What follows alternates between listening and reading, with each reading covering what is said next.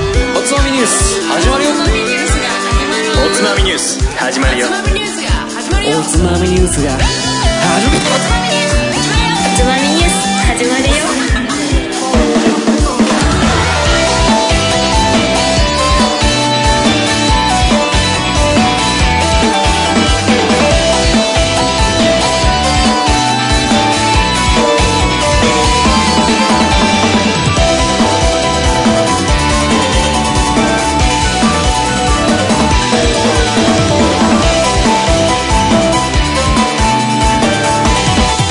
日本酒最高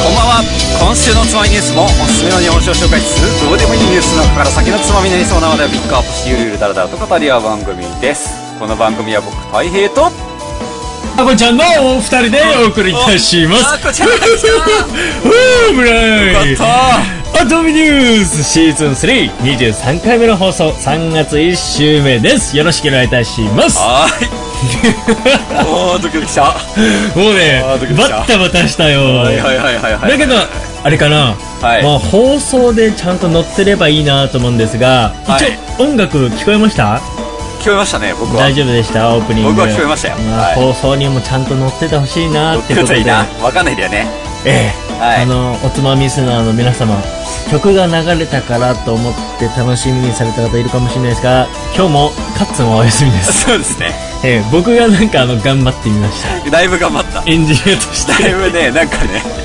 なんか最初本当にプツンって無音になったから心細くなったそうだよね始まる時よそうだとド思うキドキしたわお誠いるのかいるのかちゃんとみたいなもうすごいなんか怖かったいいややあーそうそうだそっうそうすいませんだいぶ時間あれなんですねはいそうですよ、酔っ払いました私大平が、えー結婚式の二次会に出てい て勢いよく寝てしまったっていうトラブルがありまして申し訳ございませんでしたええちゃんと謝ってちょうだいもう本当に今今すごいこすりつけておりますこすりつけてるタブレットにあタブレットに頭をこぐすりぐりつけておりますぐりぐりしてるちゃんと、はいおでこの油つけてるだいぶつけてますね本当にもうすいませんで気しをつけたなきゃいかんだいねぶ遅くなっちゃっそういうことだねあまあ結婚式の二次会やってたんだ、たいやそうなんすよいやーめでたいねめでたいねそうすると飲んじゃうね、うーん飲んじゃっわたかねるよはまあだろうね いなんか結婚式の二次会の時にうんうん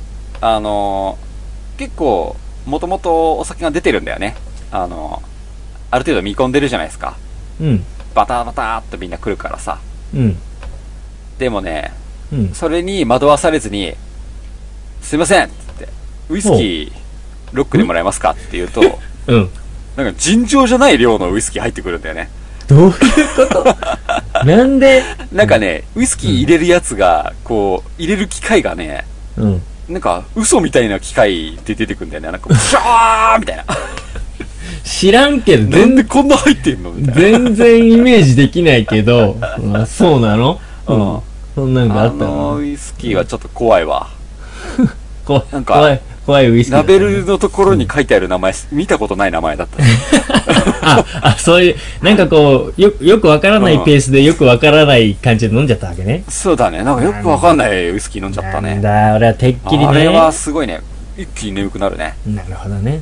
てっきり俺はもうなんか日本酒でね、うまいのに当たって、これはいいわ、いいの見つけたわ、みたいな感じだったいやウー、イス正直ほんとさ、結婚式の会場で日本酒を揃えるっていう文化を作った方がいいよね、ほんと。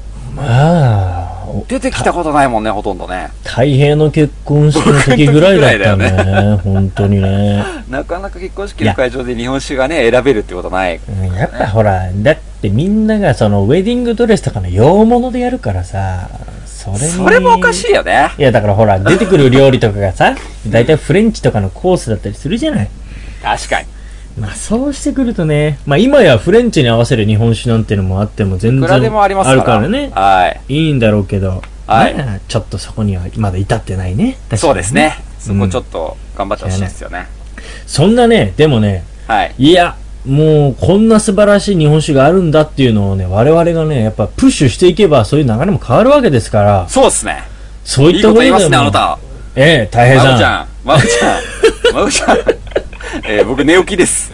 でしょうね。 はいええ俺がしっかりしなきゃいけないなと思ってますよ。よろしくお願いしもう 本日はよろしくお願いいたします。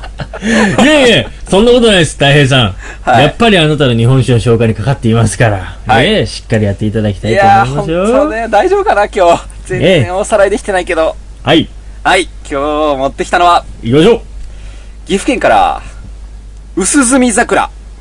う。薄摘桜、画像出てましたでしょうかはい。出てますね。はい。いやー、これ画像を見た人どうですかねっていう感じなんですけど。えっとね、俺初めて見たんだけど、 はい。 な、なんだろう、あやべえラベル作るの忘れたもうこれ貼 っとけみたいな。そんな。ラベルね、作り忘れちゃったっぽいんだよね、どうこやれ、らね。ラベルなのこれは。いやー、本当に。うん。ええもうこれおうぶら下がってんすよ。あ、これ、ぶら下がってんだねこ。れぶら下がってるんですね。はいはいはいはいもうちょっとだ、もうちょっとだけ上に傾けると、うん。あの、本当によくぶら下げる、うん。あの、針金で、あって巻く、うん。あの、あ巻いてるところの口のところが赤い布はいはいはいはいで補強されてる、うん。あれですよ。あれにぶら下がってんすよ。マジで。なんか書類とかなんか、サンプルまとめる時のやつまなんさだによまさに。いはあ。や、衝。撃ですよね、これはね。衝撃だね。まあ、この衝撃に。に身を任せて買ってみたんですけど。身を任せてみたいなね。はい。うん。大丈夫かな、これと思って、うん。あの、ちょっと試しに2本買ったんですよ、これ。あ、これ。で、1ほう本ちょっと味見したところ、うん。まあ、これをうまいじゃないかということで、ほう。はい。見あな事、るほどね日。の目を浴びることになりました。ああ、いいじゃないですか。はい。ということで、はいじゃあ今回はこの、謎の謎。 手作りラベルのような、そうだね。こうのん薄墨桜で、こ、うんこ、よよよよよこれを工場生産とは言わせないいね。や、これは絶対無理だろうね。絶対違うよ ね。そ明うらかだよにね違うもんね。うん買ってないからね、ラベルね。はい。逆にいいね。ということで、今回は薄墨桜で乾杯乾杯なるほど。薄墨桜との。香りますね、香りますね。り。うん、香ってほしいね。桜と銘打ってるだけあって。これは本当に、香りますね。えー、色。もいいしね。えー、なんだろうん。何の香りかなこう。うすごく、んあー、うわ 入ってー、るなんだこれは入。ってる、今。すごい入ってって何の香りるだ。ろうえー、っと、手を伸ばせば、手を伸ばせば、バシッ掴ん だこれはなんだつかあーえこれはいや桃だ掴ん桃だなあ、あ桃桃なんだ。ーうん。掴んだ時にブシャってなっちゃ った。ブシャってなっちゃっ握力ちょっと弱めてよ、もう。そうなんだね。た。はい。桃のような、ちょっと、えー、甘くもあるんだけど、そうだね。ちゅっぱりとした。うん。ちゅ、ちゅっぱりとしちた。っぱりってなんだ。え、なんかちこっぱう、りって新みしいずのか、なみずみずしくもなんか弾けるような。おおいいね、いいね、いいね。ちゅっぱりしたちっぱりしたね。はい感じ。えうんまあまあまあ、ちっぱりではない。いや、 ちょ、ないんかいちっぱりではない。ないんかいはういん。えー、っとね、口に入れた時に、えほう。うん。どうだいー、結構、うん。なんだろう。これ生源なんですけど、生源だね。だから、そのなんか、日本酒らしい、深い味おわい。酒のうん。強さっていうのが、ビシビシと、こおうう口の中の、うん。えー、なんて言うんだろうな。えーしまず舌と、うん。あと口の中の上の、上の方うん。と、右と左を、うん。ビシビシビシビシうんっ、て掴んで、うん。 グッと引っ張られてる感じ。ちょっと待って、なんだろう。 前、 口の中でいろいろ事件が起きてるな。う、うんんなんかもう、ここから先に入りたくないみたいな感じで、うん。こう、あはいはいはいはいはいはい。えっ、と、ワンピースのあルフィをそ想ういうことね像してもらって、はいはいはい、わかったわかった。両手両足をピョーンって伸ばしうんて、うんうん。ガムガムなーみたいな感じで、うん、これ以上入りたくないみたいな。か壁みたいな感じでこうピグョッーンっとてこう、うん喉に入るときに、うん あ、行きたくないけど、諦めたみたいな感じの、うーん、ぴょんってい斬う、その、斬新すぎるわ、ちょっと。 その何ちょっと抵抗力がありますね。お、重め、重いってことすごく。いわゆる、そうだね、重さっていう部分には繋がってくるとは思う。うんうんうんなんかこれ先に、要は、えっ、と、口の中に行った時に、さうん切れるお酒っうん。うんて。いうのに対して、ああ。逆に切れない。切れないんだ。もったりと。おーそう。粘る。粘るんだ。うん。これ新しいね。なんかそのキレの良さみたいなの今まで結構さ、言ってきたけどさ。なるほど。そうだね。粘でる粘ってる間に、うん。その元々持ってる香りとかから特有の華やかさを、まあ、口の中に振りまいてくれるっていう感じかな。へえ。なんか、もうキラキラキラキラキラキラみたいなうん。オーラを粘ってる間に振りまいてくれて、うん。あばやみたいな感じで抜けていく感じかな。あら、これ新しいタイプだね。なんか。はおー。そうですね。なんかそれで言うと、本当赤に近いんじゃない色は全然そうじゃないんだけど、うん。ワインの。そんなこともないか。どういや、なんかなタるイほプどタイプとしては。 はいはいはいはい、うはいん。なんか、中で転がす。そうだね。あまあ、もうワインで白か赤かって言われれば赤に確かによると思う。うんまあ、うんタンニンとかの独特のうん。渋みとかをう残すような雰囲気うんうんうにん確かに似てるね。なるほどね。うんこれは不思議だな、そうご考くっえてやって、口の中をグリグリってやっても、うんあ、ちゃんとなんか酒の味がするっていう。ああ、そと、うん、甘みはスッと消えてしまうんだけど、う。うん。お酒の部分は綺麗に残ってるって感じかな。はい。これはまた変わり種だな。いや、面白いですね。面白い非常にね面。白いです。はい。ピッチピチという言葉うんが。書いてあるんですけど、うん。えー今回、墨の絵、うん。あ、墨の絵じゃない、えっ、と墨、あわ、あわ、薄墨桜うん。の、うんえー純米仕込み、純米で、純米酒じ仕込みね。はい、うん。純米酒仕込みで、ピッチピチ生原酒といううん。ラベルなんですけど、うん。このピッチピチという部分うん。が言いたいことは、おそらく、そうのん口の中で、うん。ピッチピチするってい う。あの、粘ってる時に。うん。あ、粘ってる時に。ええおそらくそこのところを表現してるんじゃないかと うん。思います。うんはいうん。平成29年、まあ、今年の2月14日絞り。バレンタインデーだ、バレンタインデー。バレンタインに絞ったやつですね。そうだね。うん。はいもうほんと絞りたてだね。だって1ヶ月経ってないじゃん。まだホワイトデー前なんでね。そうだよね。はい。あらこれピは、チピチすだわごく、うんまあ、その新鮮さのピッチピチ以外にも口の中でピッチピッチするってういう、ーんこ。の感じを出してるんじゃないかと察します。はい。なるほどね。じゃあ、擬人化してみましょうか。うん。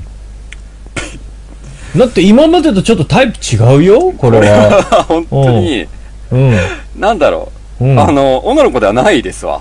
おうおうおうおうおう、はいそうだね。だってなんかもう、もうちょいのぶとい感じだもんね。粘ってるからな、粘ってるからね。うん。でも、華やかさとか、その香あそっかりそとっかか味わいは、甘そさに関しては結構、どしどしシーンだけど、ああ、そうだそうだ。確かにこね。の粘ってる感じは、うん。やっぱ、うん。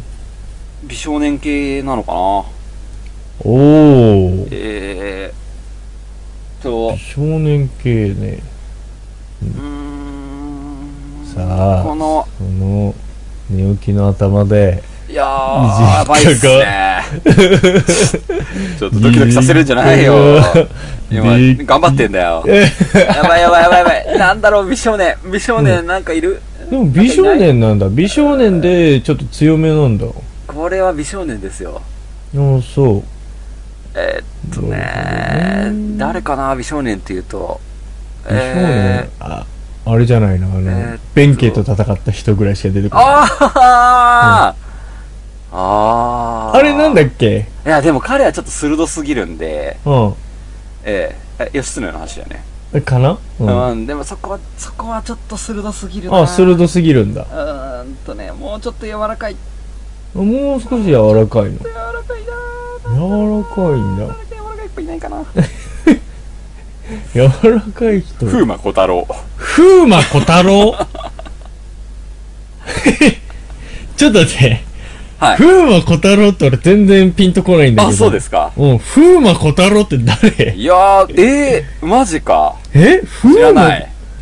風魔小い太や、ちょっと待って、これ、いや、僕も、あの、調べてるわけじゃないから、 郎綺麗な説明できないですけど、うん、うん、まあ、風磨小太郎といえば、うん、やっぱり美少年扱いされるうん。典型的なパターンで、北条家の人か。ああ、違うのそうかもしれないけど、うん。うんわかんない。まわあ、かよん ないくね、あの、うん織田信長がよく手元に置いた人ですね。へえ、確かね。そうなんだ。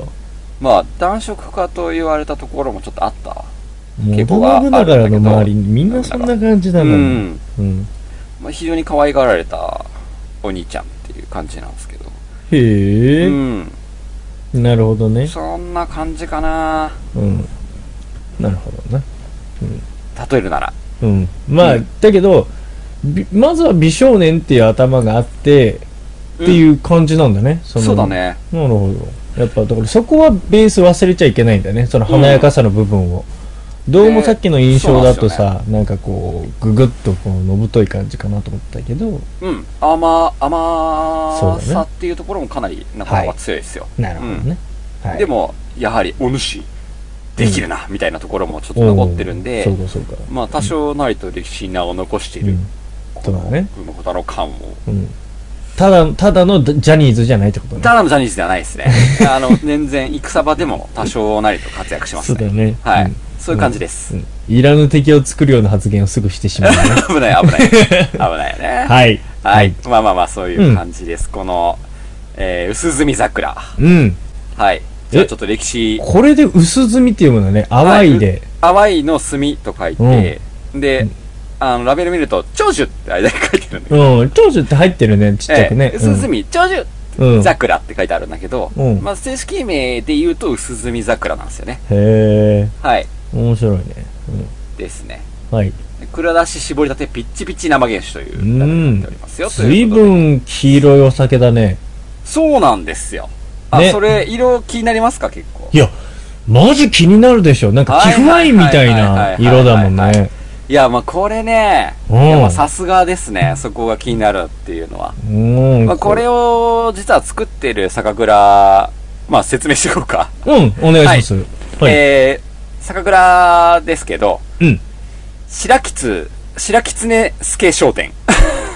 また難ごしめいん、ね。途中。で、途中で切るとこおかしかった。うん。白きつね商、きら、白きつねすけ商店。白いうん。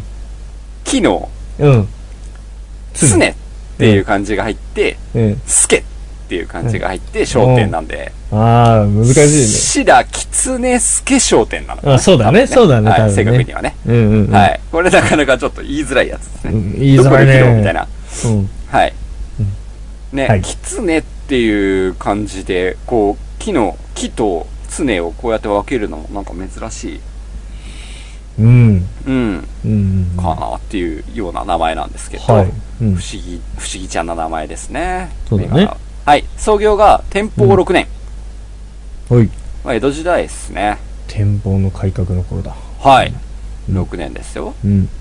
で、住所がうん。岐阜県、岐阜市。岐阜はい。角屋角という、おう。面白いですよ。角、門ね。うん。門っていう字に、うん。角や、いや、奥ね。うん。門奥門と書いて、角や角。なんだそれ、すごいね。はい。これすごいですよね。なんか、なんかすごいね、ちょっと。なんかね、、 もののけが現れそうな。う。うんん。うなんか吸い込まれたら、うん。あのー、奥でちょっといい思いして、また、角から出てくるみたいな。ああ。入って、わからなくはない。出てくるみたいなわ感じの。からなくはない。門トゥ門みたいな。門トゥ門ね。うんすごいんですよ、これ。ずっとそこにはとどままれないみたいな。そう、ず初めて見た住所だったんだけど、すごい、かっこいいな、この住所すと思ってごい。ね。うん。か角や角ですよ、しかも。どやかと。なんか角沸かしみたいな、その、ダークな感じが漂います よ。はあという、なんか、よなくん来かま、す。なんかいろんな難しい名前がうんね、並ぶね。は。はいい。岐阜県ですよ。孫さん、勉強してますか岐阜県何はがえ何何の何旧国名。えーっとね、岐阜でしょはいえーっとね、岐阜はいいや実は僕かんないちゃんと調べてないんだけどあ、本当ですか。でもた多分これだなっていうのはあなたの方が分かってる、えー、最近勉強してる孫さんだったらちょっと待待っってるのかなと思ってそう か、えっとね、だってま待って、近江とかは全然違うのね。えっと、あの、滋賀ちのょ方っと上ですねはいちょっと上ですよだいぶ違ったねはいえっと、美濃とか、いいじゃないですか。え美濃じゃないですか。お来た美濃はい。美濃じゃないですか。はい来た僕も美濃だと思ってますよ。はい、来た。うんはい。ちょっと、ちゃんと裏取ってないですけど、多分美濃だと思います。多は分あの辺そうだと思い。う。だと思う、だと思う。うんうん。は僕いもそうだと思います。ははい。い。はい。おそらく美濃。はい、そんな感じでいきましょう、今日ゆは。る。はい。 いや、でもはい多分合ってます。あ多分合ってると思うんだよね。はいはい。はいはいで、伏流水は、うん。えー、無毛川ってい腕うが、初えめて聞ー、くな武将の武に芸、おう。武芸おう。の川と書いて、無毛川という川があって、あ、なんか素晴らしいね。なんかこの川の、はい、伏流水を使ってですよね。おおなんか、いいね。で、まあ、この川高さがないというか、まあ、多分山からは出てないんで、おう高度が低いということで、まあう、ん。南水寄り。おうで、このエリア的にも結構南水なんで、多分南水だなと思うんだけど、うん。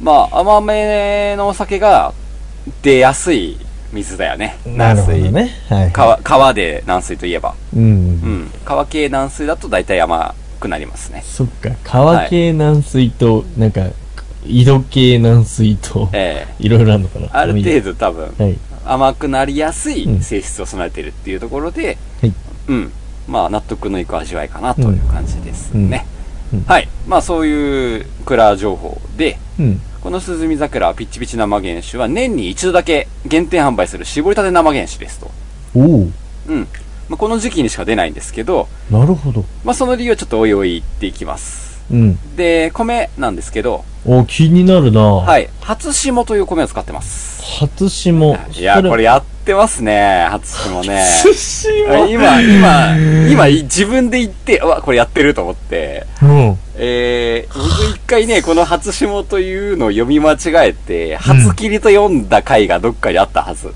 え、俺全然記憶あしないよ。でもそれね、、もしかしたら誠いなかった回かもしれあ、ない。ほんとはい。多分まあ、それずるい。な、そういうの。 ちょっと待ってよ。 ずるいな、逃げられるもんなっ。てことは俺がなん確か、かね、うん確かはカットとやった回だな。ああ、そういうことね。うんうんおそらく。うん、はいなんかその思い出が今蘇ってきました。初は霜い。初霜ですう。ん。まあ、じゃあこれまなさんですけど、岐はいはいは阜いの、えー特産品、うん。銘柄なんですね。米。おーはい、なるほどね初霜という、うん。。はいい。で、これ主に岐阜県でしか栽培されてないお米なんですけど、うん。はい。大粒で美味しいお米です。はい。どういうことかわかりますかえ何大粒で美味しいお米です。おう心拍が、でかい。あー、えまあそういうことじゃないんだよな。な、な、な、なん だよ。大粒で美味しいんだよ。おい、大粒で美味しい。半米ってこと半米なんですね。え半米なんだはい。こおれー。は完全食用米ですね。半米ですね。おー、なるほど。うんで、半米なんだけど、うん。収穫量が非常に少なくて、あら。一応幻の米とも呼ばれているという。へえ、はい。そうなんだ。で、この薄墨桜っていう銘柄に関しては、岐阜県のこの特別栽培種、うん。えー、初霜を100%使用していると。おー。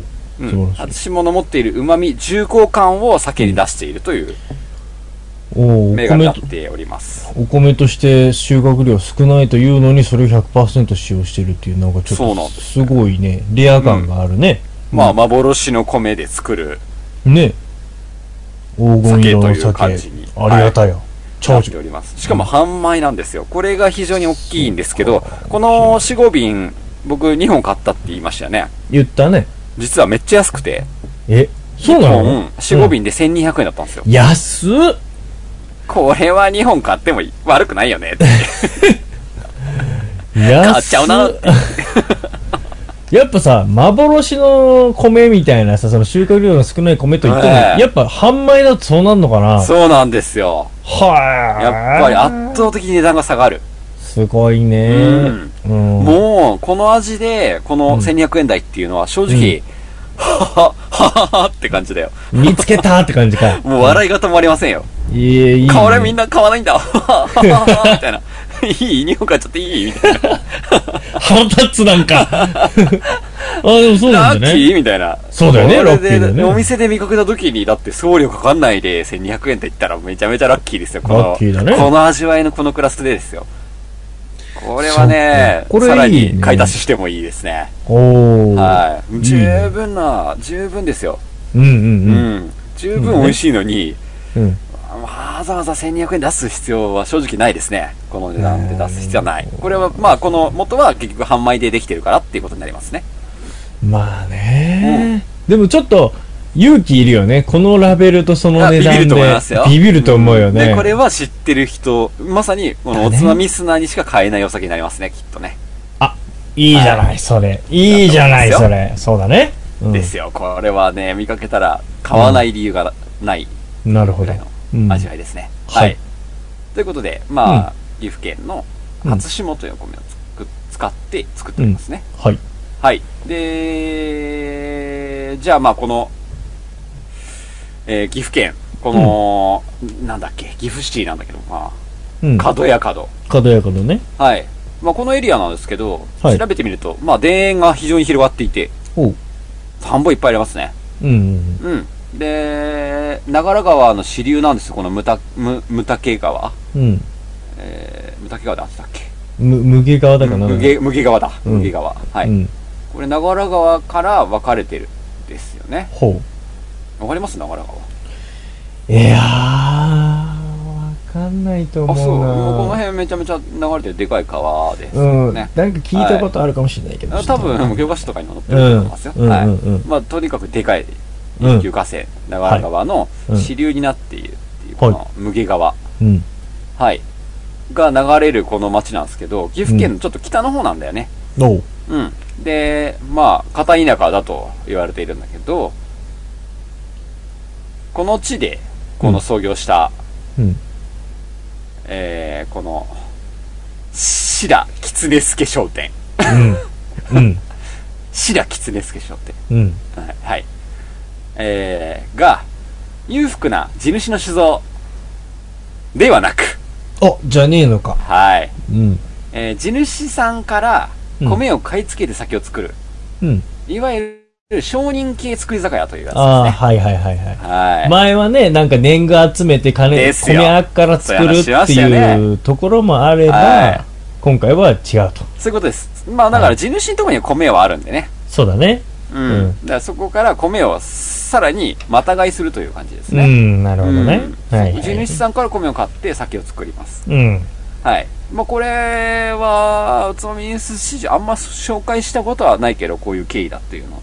うん何個かありますね、こういううのは。ん。はい。商人系の作り酒屋というみたいですね。おいわゆるね。うん。はい商人系。でいいよ、まあ、この、甘口のお酒になりやすい軟水仕込みということで、うん全国平均よりも濃いめで甘みでコクのある味わい、まろやかな口当たりが特有、特徴ですと。はい。いうくらいになってるんですけど、うん。この蔵ですね、あの、僕的にもそうなんですけど、うんこの蔵といえばっていう銘柄は、実はこの薄墨桜じゃないんですよ。あ、そうなんだ。はい。この蔵といえば、うん。えー代表銘柄、だるま政宗、だるま正宗。はい。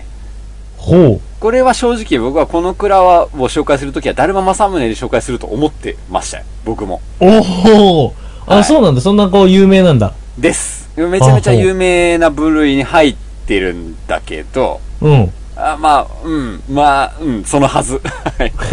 はい。うん。まあ、あそういうことね。でもまあ、全国的に名の知られた銘柄であります。だるま政宗といえばおー。はい。はあ。なんだけこど。のそう、んこ。のだるま政宗がなぜ有名かっていうと、うん。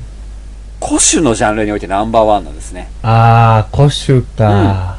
なるほど、ね。これはもう非常に有名な話で、おうまあ、大体古酒マニアに会うと、うんどの酒が好きですかっていう、大体だるま政宗をみんなあげますよ。あやっぱそんな有名なんだ、そのせそうのん界隈で、非常にに有名です。古酒の世界では。おうで、やっぱり女性が、その、好んでますね。よく。あそうなの僕の中の傾向で言うと。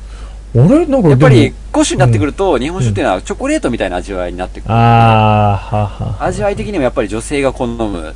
女性店長のお店だと、やっぱこういう、だるままさまでよく見かけますよ。へえ面白いね、そうなんだはい。これはもう、だるま政宗の蔵だっていうことだと、もう非常に至極納得っていうはような味わいになってますね。い。なるほどね。いはいやー、面白い。やっぱ君すごいね、やっぱ。うん。うん、だと思うん。う。だと思う。てか、なるほどね。俺がすごいってことじゃなくて、うもんうこれだはいはいはだいるま政宗だよなって思うんですけど、うんまあこのだるま政宗で、まず有名になった経緯で話していくと、うん。えー、この、千田狐助商店。うえん。ーだんだん言い慣れてきたね。店舗を店舗を6年創業ですね。うん1835年ですね、店舗を6年といえばう。ん。はい。で、現在で7代目ですね。おう。はい。そうで、ね庄屋の家に生まれた、えー、初代、白木常助さん うん。が、常助さんね。うんええこの常助がな、うん。長男ではなかったようなんですわ。出たよ。出たよ。もう酒作るやつみんな次男坊だよ。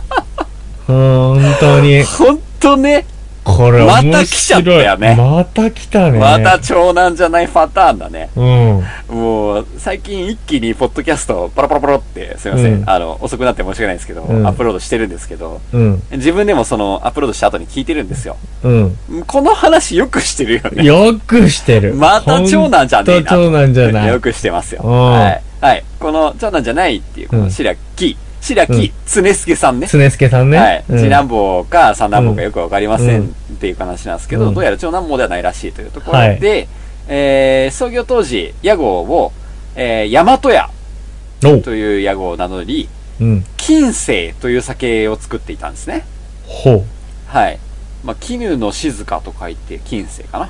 おう、こう、いいね、いいね、みんなね。うん。で、これがですね、この彼が出したお店は、うん。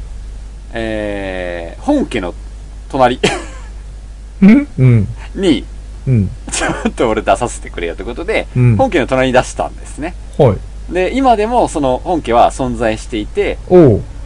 で、蔵の周りには田んぼしかない農村地帯、うん。うん、だったそうですよ、というう。ん。はい。現在でもやっぱり変わってないらしいです。すごいところで商売始めたね。だね。だから本当に地主な、本家は地主なんだけど、うんめちゃめちゃ米が集まるっていう、まあ、その田んぼ地帯のど真ん中みたいな感じだね。うん。そこで、俺酒作るわって言って、うん隣に家を作るっていう、まあ、うん仲いいなっていう仲いやいつでねす。ね。はい、うんそういう感じですね。はで、岐阜県っていうのは小さな酒蔵が結構たくさんあってですね。うん。しかし大手の酒蔵がなかった。うん。なんで、それぞれの蔵がそれぞれの、あの、酒造りを自由にやっていたんですようんうんね。うんうん。特に、その、この、白木、きつ、うん白木つ、きつねすけの、うん。白木常助さんは、うんその典型だったようで、ほうその、わまあ、文化を受け継いで、6代目になるまで、うん。てか6代目になってから、うん。古酒作りを始めたと。あ、6代目になってからはなんい。だ。白木善治さんの代。うん。うん。はい。この代になってから古酒作りを始めます。うん。で、これが大体昭和40年代の前半。うんっていうのは、この時代ってって思うんだけど、大体大手さんが出てきてる時代ですよね。そうだね。はい、うんうんで、テレビでもめちゃめちゃ CM 流れるんですよ、酒の。うんうんうん。で、大手がね、バンバン酒の CM 流してると。うん。でも、岐阜県のこの、岐阜県っていうのは、大手はなかったんで、うん。みんな自由に酒を作ってた。そうか、もう牛耳られることもなく、そうそうそうそう。うん、自由にね。で、まあ、地元の酒で晩酌するのは当たり前だった時代ですよ、それまではね。うんうんう。うんん、ビールもワインもないし、うん。地酒が売れて当然だったんですよ、その時代は。そうか。しかしですよそ、んやなっ時ぱり代、もね一般家庭にテレビが普及しだすじゃないですか。うんおい。で、大手メーカーの CM 流れるじゃないですか。うん。で、じゃあ、酒屋さんも、じゃあや、ちょっと取り扱ってみようかということで、うん。大手メーカーの酒並べるじゃないですか。うん。 CM で見てるから、うん。売れるわけですよ。やっぱ広告ってすごいね。うん。だから、地元の酒がどんどん売れなくなってしまう。あら。うちみたいなちっちゃい酒屋ぐらいはやっていけねえなと。うん。そう考えたら6代目は、 6代目。じゃあちょっと独自性を出さなきゃいけないと。なるほど。で、あ、ちょっとどうしようかな、独自性出そうと思ってるんだけど、どうしようかなと思って、たまたま蔵の片隅に忘れられていた一生瓶を見つけますよ。くっそ、偶然。うんなあ、うんもう5年くらいこれそういえば経ってるなと。 5年はもうだいぶダ忘メでれしてょ。るね。 5ごめんはもうダメでしょ、でもそれはね。、封がしてあったんですよ ね。本当に大丈夫、なんか本当お札みたいな風じゃないのそのもう5年くまらい。あ、君もちょっと行ったことあるから分かると思うけど、酒蔵っていうのはすごく涼しくてね。まあね。だいたい5年ぐらいは平気で置けちゃうんですよね、蔵って。それでも今と日なって本は。酒のねでもね、すごい当時はそれは分かんないじゃない。うんうんうんうん。全然分かんないわけではそういう文化ないしうんね。うんうん。で、まあ5年ぐらい経ってるけど大丈夫かなと思って封を切ってみた。うん。うん。で、あの、黒い瓶だったんで、うんグラスに注いでみると、うん。おや黄金色の美しい色合いじゃないかと。はあ。はそうい。だね。うん。なんだこの色はと。うん仕込んだ時と全然違う色が出ている。うん。これは、マモスさんが言ったように、このお酒がですね、ボトルに入ってるです色合いを見て、黄色くねと言ったのとうん全く多分同じ感想だと思うんですよね。うん。はい。で、そのお酒をい口に含んでみると、なんだこれはと。ん一年目で飲む酒と全く違う味じゃないか。確かに古酒って不思議な味わいになるよね、はいすごくそうですねん俺も結構好き、うん、で、その次の日からもう試行錯誤を始めて、どういう酒を作れば味わい深い古酒を逆に作れるかと。あ古酒を作るためにどういう仕組みをすればいいかっていううん方向にシフトあしていっなたるほどねわけですね。あああそうか、はい。うん、でも、やっぱ文献探しても、古酒作りなんて今までやってる人いないんですよ。ん、うん、だからこう、美味しい古酒を作るにはこういう方法みたいな蔵なんて一個もなかったわけだね、これまでに。なるほどねうん。だかなら、んかその、古酒作りに特化した醸造方法なんて確立されてなかったんですよね。そっかというよりもそうだ多ね分、僕の知る限り未だ確立されていない。なるほどなんで、よし、これはもうちょっとや、チャレンジしてみるしかないと。うんまあ、現状はさほど、まあ、ダメージを被ってない状態で、うん毎年いろいろチャレンジをしていきながら、うんその結果を何年もかけて検証していくといううんステップを踏んでいますよ。うんうんうんうんで、うんその時に結構古酒を作ってたんですね。うんそれが一瞬途切れるんですけど、あらうん一瞬途切れるんですけど、うんよしまたやろうって言って昭和46年に始めまた始めると。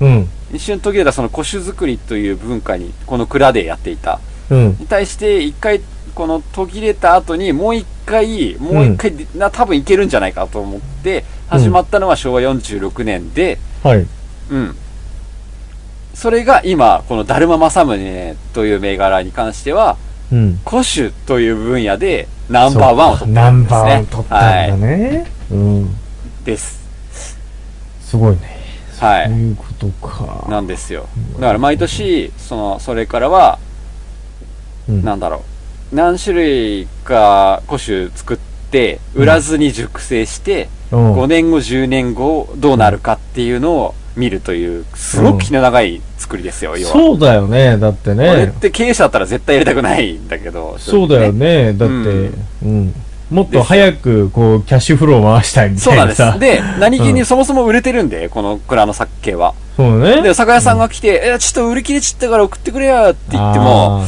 いや、ちょっと、売れねえんだ、と、ーそうか断ることが多かったらしいんですね。ああなるほどでねその腰作りに挑戦してる間は、酒を売らずに貯めてる。白木さんは頭がおかしい。変わり者という声も聞こえてきましたよ。ああそりゃそうだよね、はいだって売れるっていうのになんで売らねそえうそうでそうまた蓄えてんだよってねなるわけですよ。うんうんしさらに、酒税を管轄する役所ですよ。酒税局。うん早く酒売って税金を納めてくれないかなとあ言われたこともありますよと。ーいやーいろんな逆風が吹くねええしかし、作家蔵、その、ね、白木さん言ってますよん。気にしてねえしっていう。 気にし、そんなの気にしたら腰作れねえよって。すごいね粋だよね。粋だねなんうか、ん。強いねなんかその地元なんだろうねえっ、ともともとそのいろんな強みとかもあってちゃんと自分らの商売ができてるから、ですよ。なんかこうそこがあっなんかたから、多基分ね。そう基盤がしっかりしていくから、 まさにまさに。 うんできあんだ気ろうにしねねえ。そんなの気にしねえってい言やっかて、っこ5年いい、わ10年平均寝かせちゃうわけですね。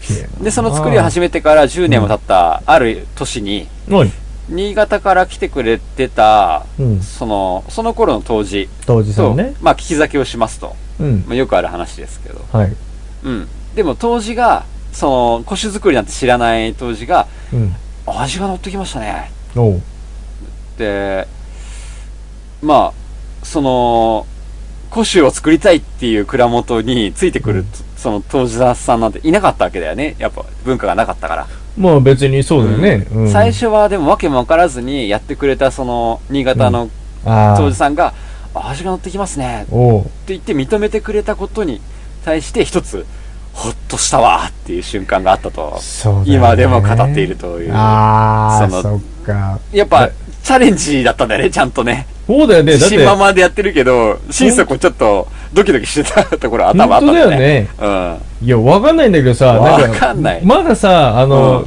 もうなんか作ってその場で味見てわかる酒の方がさもう早くさなんかその、わかるんだけど、うん寝かせてどうだみたいなのってもうもう寝かせ方もまた難しういんしまさ、さに何度で寝かせばいいのかとかそうだよね結局その方法論というのはうんこうやって寝かせばいいっていう方法論は全く確立されてないからいやーそこに手を出そうとは、なかなかすっすごごいでいすよよねうんそりゃほっとしただろうね、まさに、その、わかんないでやってるわけです。第一人者だ。だから、すごいほっとしてるっていそっうかそっか瞬間もありつつ、まあ、昭和50年代には、うん3年古酒、5年古酒、10年古酒を同時に市場に出すことができたと。でそっかこれは、僕らマニアからしたら、今、いまだにこれは、え、そんなん全部試したいじゃん、みたいな、はあはあものなんですけど、うんうんうん、当時はやっぱり全くないんで、営業さんに持っていくと、なんか色ついてねえとか、普通の日本酒とは味が違くねえとか言って、うん、全く相手にされないと。ああもうすごいね、うやっぱあのうんあの中野上のエイジと同じだよまさにまさに。全然みんなにね、 うんうんもう全然刺さんない。先先を行き過ぎちゃってわかねらないみたいなそうそうそうそうんう。わ、からないっていう状態だったのが、うんまあ現代において、今や、あの、ソムリエ、田崎真也とおか、うおうおうおうおうまあ有名ですよね。っていう、うんこの方々も、うん古酒という分野を非常に評価していると。はあコメントしているっていう部分で、まあ、すごく、今は理解が出てきたと。なるほどね時代がようややっくと追いついてきた認ねめられてき たという時代になってきたわけですね。面っ白いねはいうんていうのがあって、現代において、このだるま正宗っていう銘柄は、古酒作りの分野でナンバーワンの、うん他に誰もやってなかったっていう部分うで、んうん、その地位を確立していて、うんまあ、JAL 国際線ファーストクラスのドリンクメニューに追加されることもあり、あそうなんだはい、うん今や古酒といえばだるま正宗という感じで認知されているわけですねなるほど素晴らしいね、これからも深い味わい守り続け進化していくと言っているこの蔵ですけども、うんはいうんこの薄墨桜ですよそうなんだよはいその 誰は正宗そこのに対してそうなんだよそうこそうれそがうですよだからこれがだるま正宗といえばうんいわゆる古酒だなんですよ古酒ですよ現代においてねうんはなんだけどうんそうじゃないだるま正宗そうじゃ古ない酒じゃないお酒をうんうちも用意したいということで出てきたのはこの薄墨桜なわけですよはあ一般酒。うん古酒に、古酒に特化したプロが作り始めた一般酒なんですね。だってもう、古酒って言ってるのに対して、今やもう、ピッチピチって言ってるよ。 はい。びっちびちなんですよ。だだから古酒ですごい強く生きてきたところから逆にその普通酒を生み出したわけですね。はい。はい。通常酒酒をなね。んのよ、こでれ。すちよょっとゾクゾクすんね。岐阜は海のない県で、うん山の幸で、もう豊富ですと。うん。で、薄墨桜っていうのはその山の幸とかに、あの、あとは川の幸、川う魚ん。うん。に合わせるぴったりの懐の深さを持った純米酒を目指していますと。ほはい。う。うん。で、全くタイプを変えてるんですね。古酒があって、そこから逆に普通酒を作ってみたのが、このうん薄墨桜で、そうだね。でどっちか言うまあ、春を思わせる、幸せの足音のように感じる酒を作っていると。と。うん。うん。で、この薄墨桜っていう桜が、実はこれ岐阜県にある天然記念物の桜がありまして、あ、そういう名の桜があんの日へ本え。五大桜、さらに三大巨、巨栄、巨、巨桜。ああ、でっかい。日本で一部、三、三つのでかい桜のうちの一つ。へえ涼み桜とおういう、この品種なのかあ、そうなんだ。なうん。え、初めて知ったで、それ、が、岐阜県には、えー、薄住公園という公園に、樹齢1500年を超えている、古きな桜があるんですね。 1500年1500年超えですよ。マジでだから、この、今回持ってきたこのスズミ桜のラベルにも、長寿桜と書いてあるんですね。おーなるほどはい。素晴らしいねこの桜の名前をお酒にとっているのが由来ですね。めでてえなはい。うん、超めでていいんですよ。うん、で、この桜がやはり咲く時っていうのは、うん春を、春を咲き取るわけですね。うんうんうんはい。で、この薄墨桜、うんつぼみの時は薄いピンク、うん満開になった時には白色、おう散り際には得意の、得意、異なった、得意の色、えー、薄い墨色に変わるんですね。えー、何それなので、この桜は薄墨桜と薄墨命名されてるんですよ。え散ー、り際の花の色が薄い墨の色になるんですね。何それはい。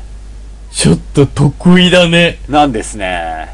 えこれ見てみた467年に、うんまあ、当時の天皇がうん自分で手で植えたとされる伝説を残しているこの古木が未だに残ってるからこの樹齢1500になってるわけですけそうどかそうか未だにやっぱり春に咲いてうん散り際に薄い墨色を残すというこの桜が立っているともうなんか霊力とかすごい持ってそうその相桜当だと思うんですよ相当でしおょそらくのパワースポットになってると思うんですけどこういう桜にちなんでこの薄墨桜という名前になってるんですねうんはいへーっていう、ものすごい桜があります。こあれりにがちたないんなだ桜。うでん、長寿というところもそこにちなんでますうんうねんうん。ちなみに、だるま政宗っていう側の銘柄の由来に関しては、すげえうんあの、この地方で実は地震がありまして、明治24年に。うんここで倒壊して、壊滅的な被害を受けてるんですね。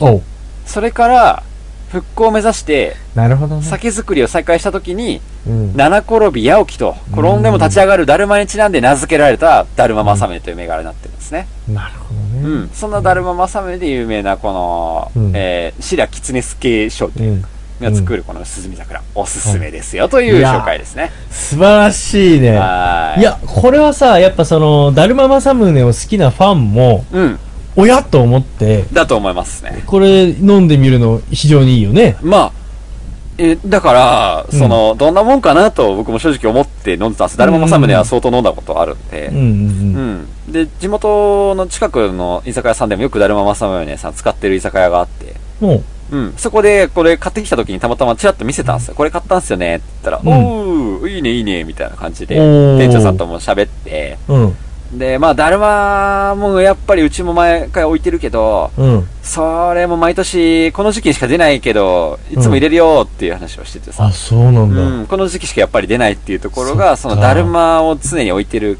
酒蔵さんにとっても、やっぱり一つの春の訪れのね、なるほどう、ん、うんまあ、知らせになっていると。ああいいねうん。あなんで、まあ、ここのいつ時期に紹介するべきお酒かなと思って、今回。あー素晴らしいところになっておりますよ、といいう。いね、はい。いや、いや、素晴らしいね。はいいよだし、その、本当にその、薄墨桜そのもの、気になるなぁ、いやー、本当見てみたい。よね。岐阜県の、まあ結構ど真ん中なんですよ、蔵がある土地はお。ー。うんうん一回行ってみたいなと僕思ってますけどね。ははいい。不思議だね。、で、やっぱりこうの、ん。そう、やっぱ最初に口に入れた時に、うん。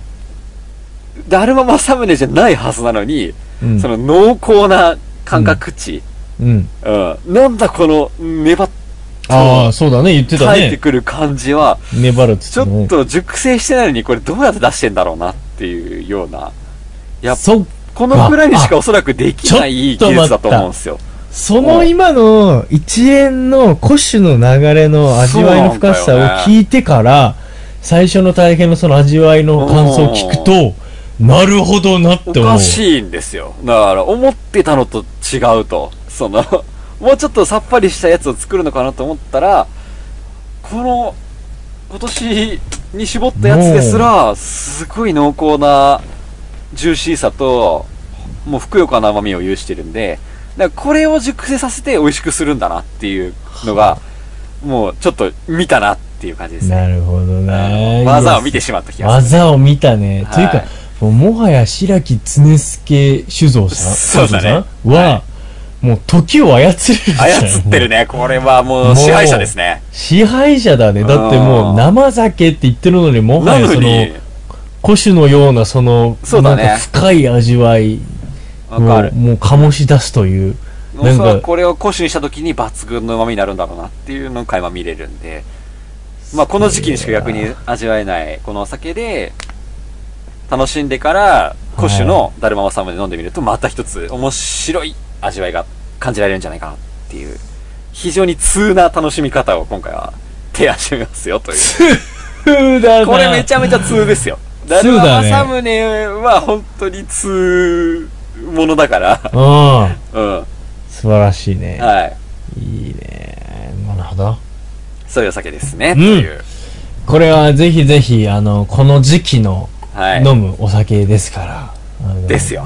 味わちってびち生原酒はぜひ飲んでいただいて、そうだねうん今週を楽しんでくださいというはい紹介になります。はい、はいありがとうございますいいすいませんねん雑学ないっすあもう雑学いつも楽しみにしてるんだけど、準まあ備する時間なかった。いやいやすでませもん十分もうこの今の、ね、俺も自分で楽しみにしてるのに雑学。うん 確かにね面誰白かいもんねこう、誰かもうちょっと手伝手伝って、雑学。雑学だけでもうなんかあれだもんね一番組いけそうなぐらいの ボリュームあるもんねで本当に、もううん自分でも楽しみにして る。ねすいませんね。いやいやいやいや、ありがたいです。いいですよは。いいよ。いや、いいじゃないですか。はい。じゃあまあまあ、いいよ。うん。推しですよ。うん薄墨桜推しだねこれ教えたんで勘弁してください。ももう、う、出そうださねないはずだったんですよ、本来。そう。いや、素晴らしい。ありがとうございます。別の酒は実は用意してたんですよ。あ、そうなんだ。ううんん。まあでも、、うん。いちいょっっと雑すね学今日やれないからということで。うん。いやいやいや。こちらを持ってきましたよ。はい、わかりました。ということで、じゃあね、あの、はい今日はすっとニュースのコーナーに行きましょうか。はい。はい。それでは行きましょう。お酒の紹介ありがとうございました。ほい1個目のニュースほい白滝がすき焼きの肉を硬くするは誤解なんだって白滝過去糸こんにゃくがすき焼きの肉を硬くするは誤解だったとこんにゃく協会が発表していますマジかよ。こんなえっ、と実験したんですね実験したんだ。まず白滝などこんにゃくの凝固剤にはうん。水酸化カルシウムなどのカルシウム成分が含まれておりそのアルカリ性が肉を硬くすると考えられているだが白滝に含まれるカルシウム成分は 100g 中 75mg で焼き豆腐の半分程度というでこんな協会は白滝が肉の硬さに及ぼす影響について外部の検査機関に実験を依頼1水準1白滝なし水準2白水洗いした白滝入うんり水準3下茹で23分水洗いしおーわかたってるな白滝入りの3パターンの割り下を用意してうんやった結果、はいまあ、モニター5人に噛んでもらって、えっとこれもまたね面白いのが、はい。えっと霜降りの多い国産和牛肩ロースと霜降りの少ないアメリカ産のはい牛肩ロースはいはいはいをそれぞれ30分から1分加熱したものと3分加熱したものっていっぱいね水準をねさすがだねやってる俺ねこれが素晴らしいと思うねやっぱ技術屋として、分かってる。うん、ということを、えっと、試しました。試した結果、結論、結論、えっとね、まず、えーこの白滝の有無にかかわらず、和牛は非常に柔らかい状態であり、アメリカ産のものは白滝があってもなくても硬くなったと。おお要は、白滝の有無が左右されるわけではない関係ないうんと。ないんだと。ないよ。いうことが、今回、こんにゃく協会が発や表ばしたレポートなんです。こというれこは知っておかないといけないですよ、鍋奉行。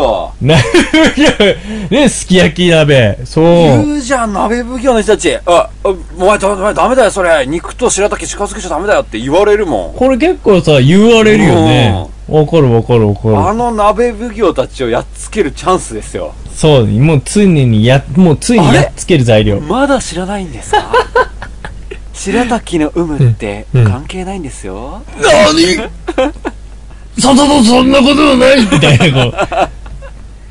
そうだよ。データ出しましょうか、んんそうそうそってう。言って肉が硬くなっちゃうのは、それ、奉行様の腕なんじゃないですか。そうですね白滝のせいにしないでくれますみたいな。あれ加熱時間ちょっと長すぎるそうそうそうそうそう。 そういうねア、そメういリうカこさんとな語のるスは3分茹でると、皆さん硬いとおっしゃってますけ ど、そういうデータ出てますけどね。そういうことする。やらしい攻め方する な。でも、まあ、これがね、今回明らかにしたということで、もうこれは風評被害であると。まさにそうだよ誤解なんでしたさあ、もう、白滝からしたらね、もう食感が良くてローカロリーなんで白す滝よ好。きだもああ、好き。ん。うん。まあ、なんかこう、ちょうど間に入れるのにいいかなっていうぐらいそうだねするよね。わかる白。滝すごい僕好きでさ、あ、そでも、なんかね、やっぱり社会人になってから、う。うん。あの、鍋友達としようぜ、みたいなはいはい。話になって初めて知ったのが、マロニーの存在 を、僕は知らなかったんですよ。俺も社会人になるままで。あ ーわかるかも。あの、はいうちもマロニー全然使わない家そう庭だったかうら、ん。マロニーって俺未だにむしろ俺分かってないもん。なんなのマロニーって。 なんかね、白滝の代わりにマロに入れるっていう文化。マロニーちゃんっそてう、こう、それそれそれそれ。やるよねうあれは白滝とも春雨とも違うんだ。ん。わかんない。俺もよく分かんなでいけど。もね、なんか白滝の代わりによくね、やっぱ鍋に入れるっていうイメージあるうん。うんうんまああるなね、い確かに。うん。いや、まあ、うちの鍋には一回も入ってそうなの、うそうなの、そうなの。実家では一回も使ったことなかったから、なの。うん。うん。社会人になって、うん何マロに行って、みたいな。CM で見たことあるやつや、と思って。確かにそうだね。あれ、う謎だね。うんでも、保存効くから、うんわざわざ白滝鍋すると買いに行かなくていいってあ、ああそういうメリットがあるの相か。当、やっぱ重宝されてましたよ。なるほど、そのメリットか。俺別にだってなんで白時でいいじゃんって思ったけど。ああ、ないあ時にれね、急に冷蔵庫の中身だけで鍋しようぜっていう時に、そっあか。あ、白滝ないなーっていう時に、うん。マロにやるぜっていう。救世主ってなる。なるほうど、ん。うん、そういう役割してたのか、あれ。へあるあるあるある。え。うん鍋しようと思ったら絶対買うじゃん、白う滝ね。ん。う。うんん。そっか。確かにね。うん鍋なんて結構ね、あのう、冷蔵庫に余ってるのぶちだいたい込んぶっでこんみじゃたえばいなね。いけこるとじゃんもあるからね。んそんな時、あ、もろに。確かに。そうなのよ。だから素晴し結い構重宝しててね、そういう時にね。ということね。うん僕自身も買ったことはないんだけえど、マロニー派もいるのは確かでしたよ。なるほどね。はい。白滝もさ、うんうん。なんか結んであるよね、買った時。あ、結んである。あれ、結ぶでしょ。だって、バラバラバラってなっちゃうから。あれ、ちょっと待って。あれって結んで売ってあんの結んで売ってるの見るけどね。俺、白滝って買ったことないな、あ自分、で。逆。に、あ、えー、白滝買ったことないよ。え知る ちょっと待っー、マジ て。う、そんなに白滝好き鍋してないんじゃないの鍋してるのにちょ買っっとてないってこと。待ってえっと、入待れってないて。ってことうん。鍋って、あの、普通の寄せ鍋とかうそやん。寄せ鍋に白滝入れるやろ入れないよ嘘やん。あ、待って待って、じゃあ肉じゃが作りますよね。あ、肉じゃがね。はい、うん肉じゃがいも。うん。白滝入れないいや、白滝じゃなくて、俺は、あのー、ちょ、あのー、糸こんにゃくみたいな、もうちょい、糸あーこんにゃくまでいかない、もうちょい太い、あの、なんか、まあでなもんそれ白滝じゃねでも、その結んであるやつじゃない。ああ、なるほどね。じゃ、あのー、要は、グレーのやつの方。ああ、まあまあ確かに考えてみたらそんなに結んであるやつと結んでないやつある気がするな。そうだよね、うん多分結んね。でないのも結構多いな。うん、まあ、だから、おでん用とか鍋用みたいはいはいはいはなのいで、わざと結んでくれてんだろうと思はいはういんはいだけはいはいど、わあの、やりやすくね。うんうん糸こんにゃくを自分で結んだ記憶なんていいないし、一生ないと思ってるもん。ああ、まあ確かにね。うんいや、 なんかさ、うんそうね。うんうんまあ、糸こんにゃくというか、うんまあ、この間、あの、我が家のシェアハウスのオーナーが、おう。住人から、じゃがいも、美味しいじゃがいもをいただいたんで、うん肉じゃがを作りましたって言って、うん。あの、皆さん食べてくださいって置いてあったのね。うん。もう非常にいいシェアハウスなんで、うちは。非常にいいよね。ん本当にいつも僕もお世話になってますけど。その肉じゃがに入ってたお肉も多分ね、食べた時に、あ、これ国産のすごい和牛だなと思ったのし、柔らかいんだ、いいんだ。じゃがいももなんうかん地元で採れたやつでめちゃめちゃ甘くて美味しくえーて、もう最強じゃん。で、そこに入ってたその白滝がうん。もうブリブリのああちょっと歯応えがすごい強いやつうで、んあめっちゃうまいと思っいていな胃袋掴まれたんですよっていう話 でオーナ ーにオーナーにうん肉じゃがで胃袋を掴まれる事件が発生したんですよこれやっぱ今も昔もやっぱ肉じゃがに使われるんだな、いやもう本当にうん、白滝のしいい仕事してんなと思っ白滝の仕事っぷりたもう仕事っぷりその抜時群もだったのだから白滝入ってた肉じゃがも、お肉は柔らかかったんでしょ、いやめっちゃ柔らかかったんだよだから関係ないんだそうなんだよ関係ないってことそうがかその時にふと思ってたのうわ白滝入れてるのに肉めっちゃ柔らかいやんって思ってたのおうおうあ俺なんか間違って覚えてたんだな、そうだね白滝入れたら肉が硬くなるって、うんってすごく愕然としたもんねその 時にだか捕まれならいこのニュースねうんニュースやる前に俺知ってたあ知ってたさすがですもう体験してたんだねすでにね、、はいやー、はい素晴らしいでもね昔のやっぱテレビ見るとさよく鍋奉行が出てきてさ「うん白滝は近くに置いてはいかん」とかうんなんか謎ななんかね言ってるよね謎なう、うんんやっ馬場さぱん鍋奉行ではないんですね僕いうんや鍋奉行とは言わないいや言わないけどで もあのー、けまあ気にいや単純に鍋奉行じゃないけど几帳面だからはいちゃんちゃんとしようっていうのはああーそうなんだうんごったにはしないのねもうなんか、ちゃんとしろっていうの はもう、あの、めんよどくせえく、よく君のさ、あの、ほうんら、あの、旅館でさ、いつも年末やるじえゃえなやい、りますねはいで、鍋するじゃん。はいあれ具材と、あの、なんつうの、その鍋自体が別々で来るでしょ、ええええで、そうっすね火入れるタイミングとかこはっいちはいだかはらいさ、はいはいあはの入れたりするいじやゃん、っ具てね材っ。ていう感じになってくるからねあの、はいその、なんつうんだろう、あの、 あまさか奥奥様方だよ、でもさ、うんあこれ入れちゃえばとか言ってうんもうバタバタバタバタって入れるじゃん。もう俺信じられないんだよ。あの、ガサガサガサって入れるでしょあの、ガサガサガサってやるねガサガサやるでしょあのーなんだろうトラックの荷台に積んだの もそうそうそうガダサンガサガサガサガサダンプカーみたいな感じでさそうそうそう、そうやるでしょやるねあやるれねがさ、俺は、あれが信じられないんだ よ。その、なんつうんだろう。白菜をはす、白菜ちゃんとさ、それを枕みたいにして、はいはいはいはいその上に先にね椎茸とかお肉とか白菜とかね、うんやってほしいのにさ、なんかもうわボかるトボト入れるからさ、もう見栄えも悪いしさ、なんか煮え方も違うしさ、はいはいそれだけはちょっと嫌だなっていつも思って、俺が食べるつつく鍋は 俺がやる。うん。 悪いけど、悪いけどそれはもう、これ、こっちはこっちでやらしてってなる。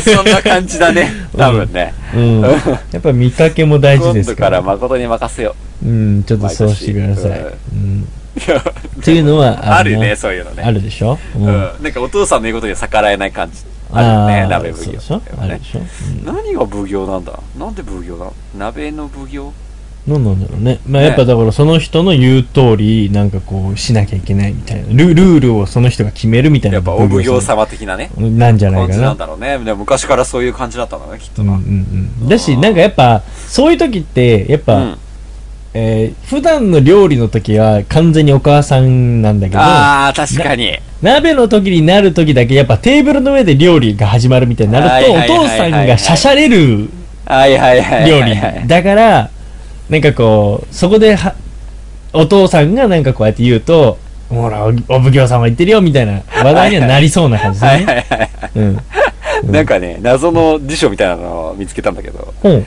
鍋奉行とは、うん鍋料理で鍋を囲んだ時特に頼まれてもいないのに仕切る人のことを言うえそうだようん全然誰も頼んでないよ ね鍋奉 行鍋奉行には様々なタイプがあるが大きく分けると、うんえー一つ自分でつ全て作ってしまうタイプ、ああはいはいはい、うん、二つ口でいろいろ指示や解説をするタイプにはあー分けられるとそれやだねうん、うん、特に後者には入れる具の順番を指示したり、食べ時なななると早く食べるように促すといったものから、うん親鍋の説明をする人まで様々だと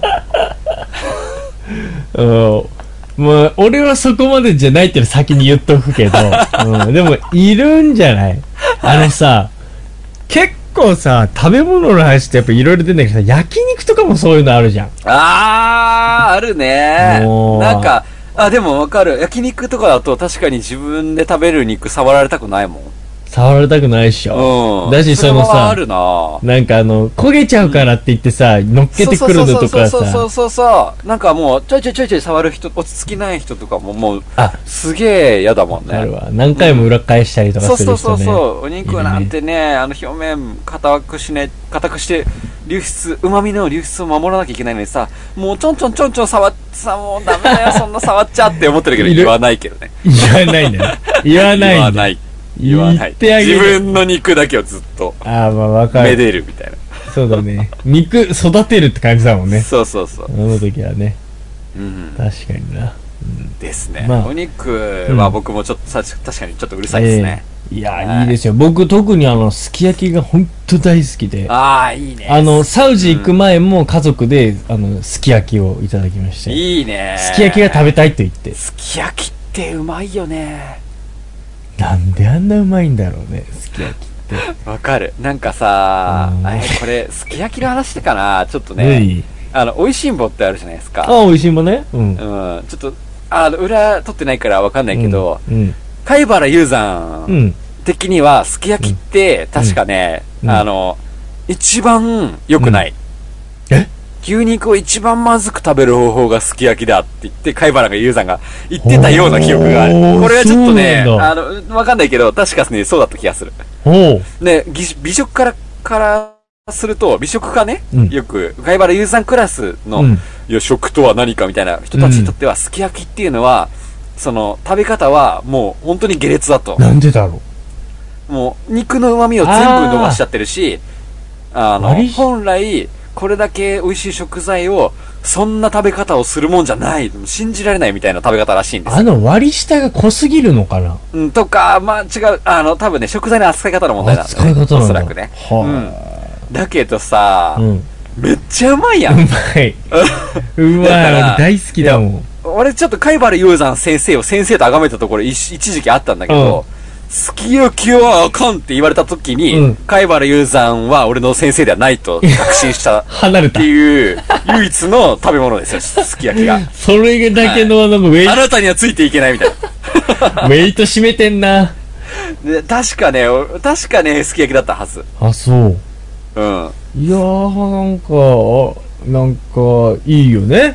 うん。確かに言ってみたら、なんかこう、もう、なんつうんだろう、もう、なんだろうね。すき焼き、な、え、何がダメなのかないや、めちゃめちゃ語ってたよ、その時確かに。もう肉の旨味とかを全部放出しちゃってるし、あなんかこんな食べ方で、うん本当にうまい肉に失礼だみたいなことを貝原優さん言うんであ、すよ。そうなんだね。なんかで、も、その、あの、息子の、うん、誰だっけえっ、と、や、山本さ山室さんだっけなんだっん。け山、山、うん山、山、まあ忘いれいやちゃった。うんうんうんはい。う んうんはい。うんあの、彼がは、うんすき焼きをそこにぶつけていくわけですよね。なるほどね、はいうんいやそう考えたらなんかさ今こそさなんか霜降りなさ肉でやってるけど、昔ってもっと庶民な食べ物で、うん。なんかその筋っぽい肉でもうまいこと味付けすれば、うん。ごちゃっとやって食えるっていうので始まった可能おそらく性そうもなないんだよね。うん。なんかねルーツではね。まあでもそれをなんか高級な思考でそ食こべまるでようにもなったし持ていかんうんっていう気もしないでもないわないと思なうんかあの味の濃さとうんか、だと思うごごちゃっと入れてる感じ。やっぱりそう銀座ですっごい美味しいすき焼き食べさせてもらったことあるけどおおうんでもめちゃめちゃやっぱうまいもんなあー食べたい。すっごいうまいと思うんだよねだからいいなうんちょっとー貝原雄山先生にはちょっとついていけないなそうだね。僕らが愛してやまないすき焼きをそんな風に言われちゃうね。うんちょっとたまったもんそれぐらい。い僕は好きですよすき焼きああ、いいですね。はい。そんなすき焼きにも、ぜひ、白滝をお供にと。ねいい入れていいんだってねことがねはい堂々と入れていいってことが分かったよねこれそうですよ。しっかりとしたデータ取ってますから。絶対入れましょう白滝はい。入れてください。はいということです。はい2個目のニュースドラゴンボール Z 好きの少年が蜂に襲われて400回刺されるものの、はいスーパーベジータになりきって生還あアリゾナに住む11歳のアンドリュー少年が家の外に置かれた古い車をエアガンで撃って遊んでいたところ、車内に作られていた蜂の巣に流れ弾が命中し、中にいた大量の蜂が激怒。少年を400回以上刺すという大惨事が起こりました。しかし、少年は強かった。刺されている最中、彼はドラゴンボール Z のスーパーベジータのように、スーパーサイヤ人になろうと必死に気を高めたそうです。でね。はい。まあ、結果、無事、アンドリュー君、無事生還しました。そして今は、無事回復に向かって、今は元気だそうですよ。いや、これは、このニュースはちょっと、正直、うん。めちゃめちゃ読んだね。めちゃめちゃ読んめっだち。ゃ読んでたね。すごいよね、これね。うん。なんか、ススーパーベジータ。うん。なんか、ーパーベジータ。そうはい。もともと、あのー、なんて言うんだろう、アンドリュー君、うん実は、これ、やばかったんですよ。本当危ないところだったのが、蜂のとこにアレルギーを持ってたんですよ。うん。だから、今回、あの、アナフィラキシーショックとかなんかあるんだよね。なんか、うん要は、その、そういうこともある可能性があって、命の危険にまで及んだ可能性があったんだけど、はい。まあ、今回、ベジータになりきるということで、まあ、彼、丸まって身を守って、全身をこわばこわばらせたことにつながり、それなんだよね。それが結果的に良かったのかもしれません。うん、これはぜといひう蜂の巣を叩くときはぜひ、まあ、覚えておいた方がいい話だけ どさ蜂の巣叩くときあんまないんだけど。ないまあないよ、俺、TOKIO じゃないんだからさ。ごめん僕とカット君はね散々蜂の巣を叩いてきたさあ、君ら、本当にアホだね、マジ で。ジャングルブックも顔負けなぐらいだよ、君ら、本当に。マジで、え、なんで叩くのごめんなん、かそ率直な意見、なんでそ 叩こくにの蜂の巣があるからです うわ、アホだな、お前ら、本当に。なんでそんなチキンレースしちゃおいうとやで、も、うん自分たちが取りたいカブトムシがいるところには蜂がいるんだよ大体ねあここれはあまりわかんないかこれは確かに取ってる人間にしかわかんないかもしれない大体、大体ここにあカブトムシ見ギャースズメバチいるよみたいなああ、でもなんかそのイメージはわかるよ。あ大の体一緒にいるんですよそうだね。やっぱそういう餌となるものが大体一緒だったりとかそういうこと、そういうこと。だからそういう時に、まず、ずはスズメバチを追い払ってから、カブトムシ取んなきゃいけないんで、うん。うん。え叩くの叩きます ね。カブトムシのために本当お前ら命がけだなもう。それはそうっすよ。ジで何回も追いかけられてるからね。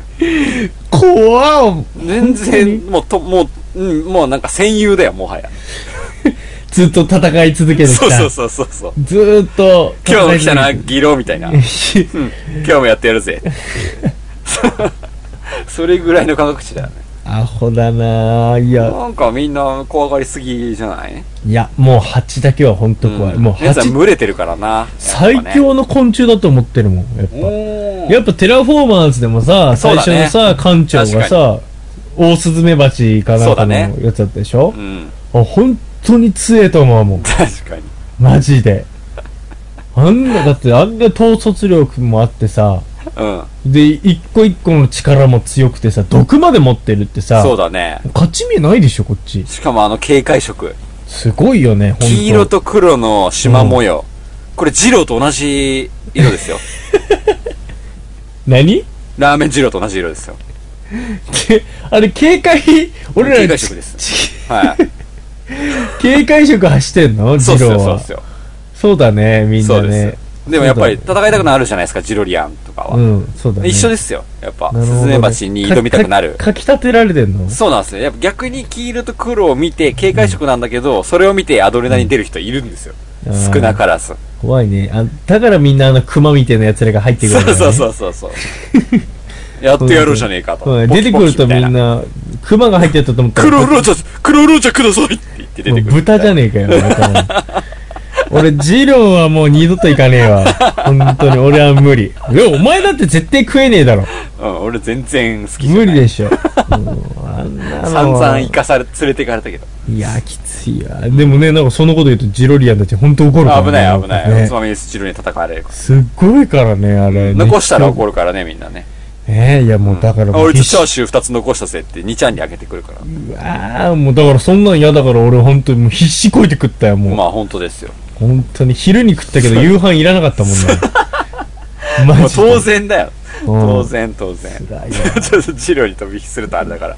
そうだね あやめとこうとうんまあねなんかさ、うん最近ドラゴンボール、うん、あ朝やってるよね、日曜日。あやってるようん。青いよね、髪ね。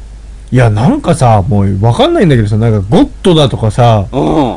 なんか言ってんでしょ今そうだね。わかんないけスど。ーパースーパーサイヤ人ってさうん。君いくつまで知ってる要はえ普通のやつあフォーがだね。フォーまで知ってるね。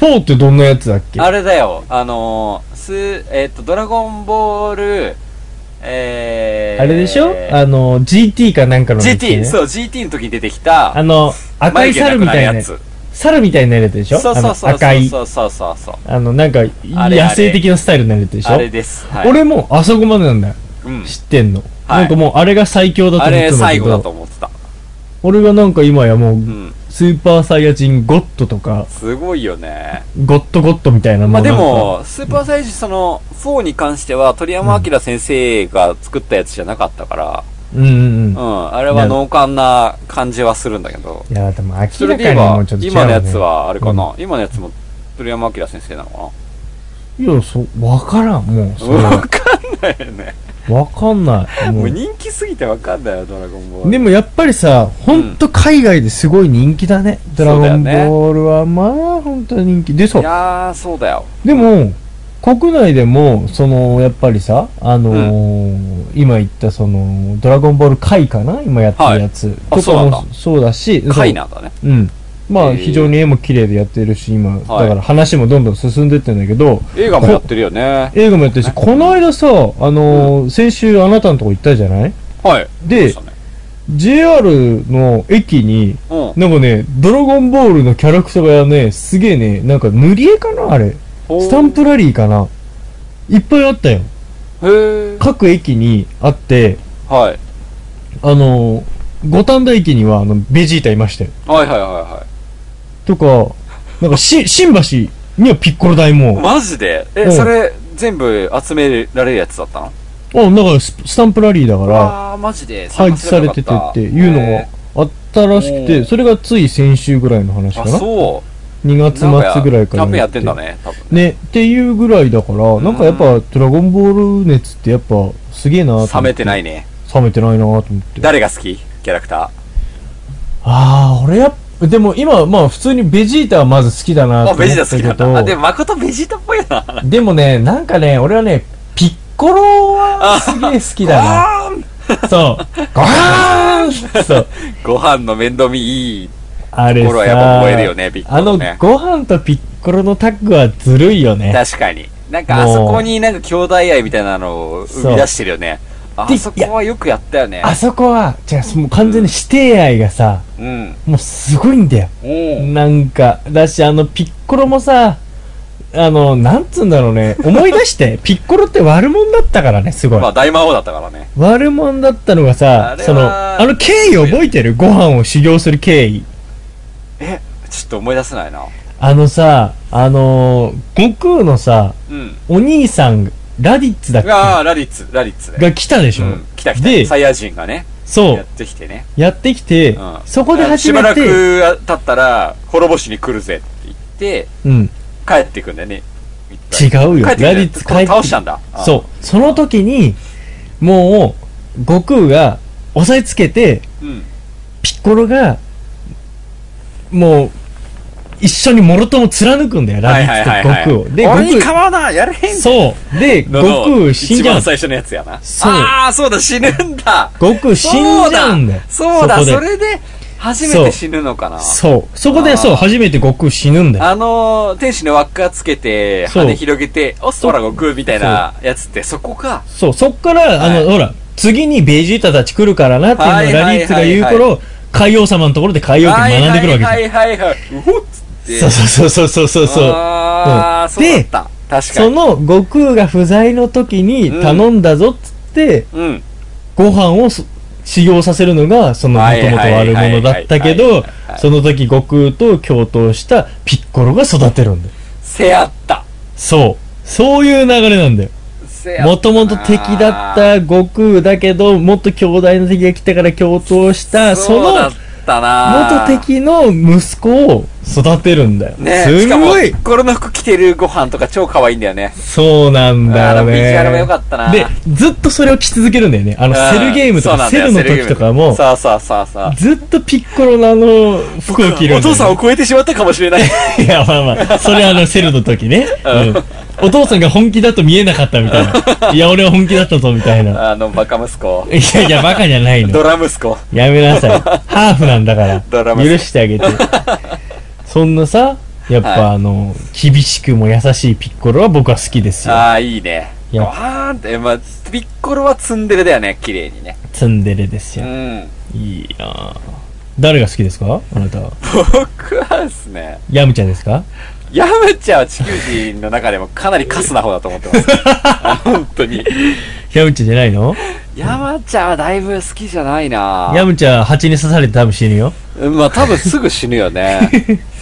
誰 誰だろうね。なん誰かなんか誰が好きだったのかよく思い出せないけど、でもトランクス好きだったなあの、後から、その途中で来る大人トランクスがすごい好きだった気がするなー。はいはいはい。あの、うん謎めいた存在コとしテて、コテかもしんないけど。わかるよ。うん。なんかね、トランクス、なんであの剣持ってたのかよくわかんないけど。やっぱね、うんそのジャンプ師匠で言うと剣が必要なんだよね本来 ねでもドラゴンボールってみんな素手で戦ってるからさそうだね。素手かあのエネルギー派で戦ってるから、そうだね。うん。剣っていう存在が一切出てこなかったんだよねそうだね。トランクスの時ぐらいじゃない、トラちゃンんクスにやっと。てねやっと出てきたけど結で局もそのあの後々ご飯が抜いたけど折れたっていう結局使わないっていうあ、なんそかの、 Z ソードみたいなのそうあそうったそねうそうそうそうそううん。うんあったね。なんかね、結局剣使わないんかいみたいな、その、感じとかがすごい好きそだりったゃな。さ、あんなさ、はーとか言っ てさ、出せるんだもん。剣なんて必要ねえだろ。邪 魔だよ。うんだって、はーってパーにしなきゃいけないのに、グーにして持ってなきゃいけないダメでしょそう、あれから、あのージャンプ見てても、剣が出てくる漫画とかもね、全然気になんなくな った。いらないやん、それ、みたいな。剣必要ないじゃん、そうお前らって。ドラゴンボールに教えてもらったな。剣ってそんなに必要ないんだなって。いや、そりゃそうだよ。うんエネルギー波、エネルギー弾打てたらそれ必要ないわそ。う絵描くの好きだったからさ。あ、うんそれで言えば、やっぱり一番描くの好きだったのはフリーザ様だね。ああ、ギュイッフリーザ ね。 いや、そうだね。うんそう。うんフリーザ様はめちゃめちゃ描いた。フリーザ強かったね。誠と仲良くなったうん。お絵描きしりとりもフリーズ様が俺書いはた肝だっねたなと。思そうう。だね。やったね。なんか、フリー ザ、あれ大変が書いたんだっけ俺が書いたんだっけ俺のフリーザそうだね。を見てみろみたいな感じでうんうんなんかやった書ねいた覚えあるもん。なんで俺あんな、俺らあんな追いかけしてたんだろ うね。高校生になって。授業 中に。本当だよね。お前と仲良くなったきっかけ、追いかおけ絵だ描もきんしりとりだだよ。からね、高校生の時 のね。いや、その時に書いたフリーザが俺は未だにあーおつまみニュースの創立につながってると思う。そうだね。深いね。あ、あのフリ時ーザ様ににフリー感ザ謝書だいて。なかったら多分、うん。いけてないなと思ってるから。そうだね。なんだよこれっていう会話でこう。アホだな、ほんと。そうだね。そんなことしてたね。と思ってるよ。僕は思ってる。はい。 フリーザ様に感謝です。そうだね。うん。すべ最て近もは。、最近も出てるらしいよ。なんか新しいやつ。いや、だから、復活の F みたいな感じで、なん子か供み映たいなや画つ。がいてんのかなうんい。や、ちょちょちょちょちょ、フリーザが、フリーザが復活してんのかなそう、あの、すごい最先端技術みたいなの作っ使って、あーあの、フリーザ軍の残党が、蘇うんらしたんだよ、フリーザを。なんか、あの、マジでコポコポコポって。蘇うんらしちゃったな、フリーザ。うん。そう。で、蘇らせて、 え、俺で、こドれドリアとバーボンは蘇らしたのおい、酒好きすぎたらザー ボンね。バーボンじゃねえよ。ザーボン、ザーボンで。いや、あいつらはダメ、もう。だからフリーザだけ。あいつらはダメなんだ。もうダメ。フリーザだけなドん だドけリどア。さん、ザーボンさん。そうそうそう。なんだけど、あのね、あれの、だってフリーザがね、うんあんなにもうその後セルとかブーとか戦った、はー、うん。あの、悟空とかに対して、フリーザ戦ったって絶対負けるじゃん。まあ負けるよね。普通に戦った一回負けてんだしさ、まあそりゃさねらに強くなってる奴らに対して復活しただけじゃダメじゃん。わかる。じゃあどうやってそのライバルとして成り立たせるのかと思って、うん素晴らしい発想がね、あったんですよえ。映画でね、うんそのなったりとか、まあ、あのアニメでもその復活の F の時どうやっうてじゃあフリーザがこの悟空たちと渡り合うかっつったら、うんフリーザってもう天才すぎてうん。今まで一回もトレーニングしたことないのマジでそう。もう、フリ生ーまザれ、様生まれた時から、もう戦闘能力高すぎて、一回もトレーニングしたことないの、フリーザ。そマの、ジ でフリーザ様が、そのプライダーを投げ捨てて、あいつらに勝つためにっつって、死に物狂いでトレーニングした結果、ああ要は、悟空たちと渡り合うっていう話が、その復活の F なのよ。ーめちゃめちゃいい話だな。 ねあの、もう、努力なしではやっ努力だぱよりダメなんだと。そうなんだと思うんだ。